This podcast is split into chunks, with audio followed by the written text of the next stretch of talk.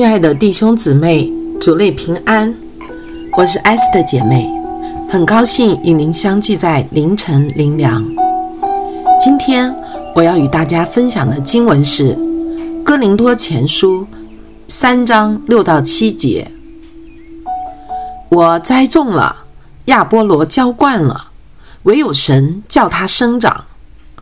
可见栽种的算不得什么，浇灌的也算不得什么。只在那叫他生长的神。在过去的三年，我一直为一位好友的堂弟祷告，向他传福音，却一直没有果效。没想到，在刚刚过去的主日，他竟然决志信主了。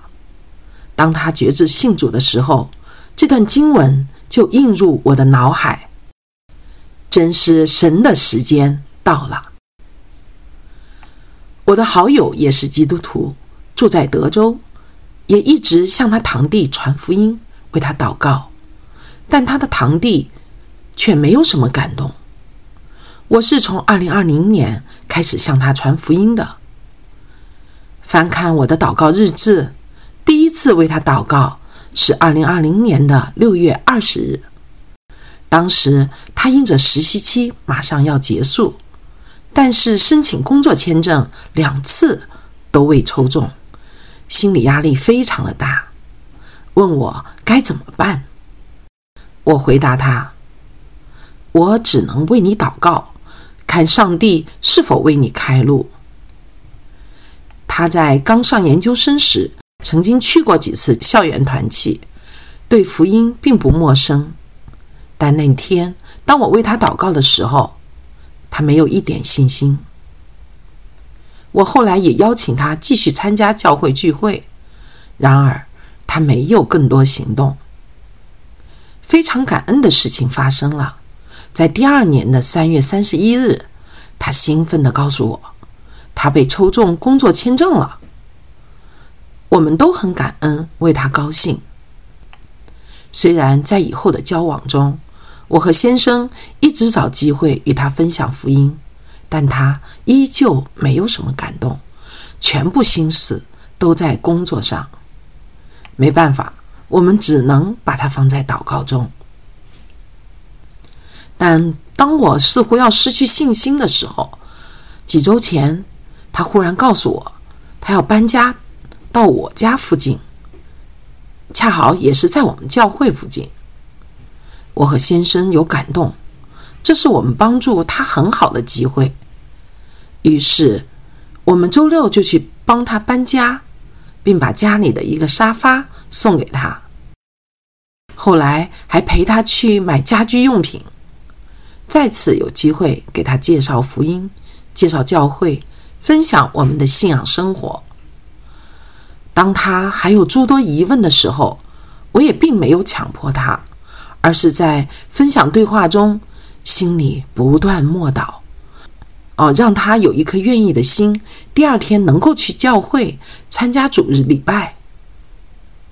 感谢神垂听了我的祷告。尽管前一天周六他已经非常疲惫了，可是周日他还是如约而至，并且专注认真的听主日杰瑞长老的福音信息。主啊，因你的名。那个时刻，我也在心里为他祷告，求主感动他。先生则一直陪伴他。主日结束后，我先生感受到圣灵在他身上做工，让他很喜欢信息，于是立刻就拉着杰瑞长老与他一起吃午餐，继续交谈。午餐中。杰瑞长老不但分享了自己的见证，还分享了福音的基要真理，然后就带着他决志信主了。后来新生命小组的弟兄姊妹也耐心的与他交通，让他在被服侍中感受到了接纳和关心，心中充满了感恩。我立刻把这个好消息报告了给我的好友。他也非常高兴，我们都感恩神的奇妙作为。我和我的好友，还有他过去去过的校园团契，都好像栽种、浇灌的，这些年来都看不到任何果效。但有一天，神忽然做工的时候，福音的果效就显现出来了。我们的努力也并不是突然的。可见，栽种的算不得什么，浇灌的也算不得什么，只在那叫它生长的神。是啊，圣经中这样说，我们的确实在算不得什么。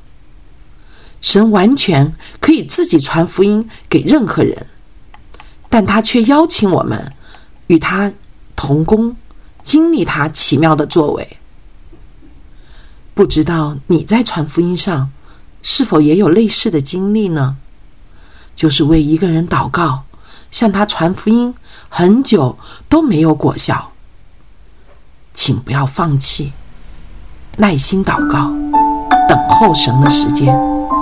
与神同工，抓住神的时机。让我们一起来祷告，亲爱的天父，爱我们的主耶稣基督，谢谢你邀请我们与你同工传福音，求你赐给我们更多对世上灵魂的爱和负担，常常为我们接触到的人祷告，服侍他们，耐心等候你的时间。不放弃，敏感你圣灵的工作，带领更多的人愿意接受你的救恩。奉主耶稣基督的圣名祈求，阿门。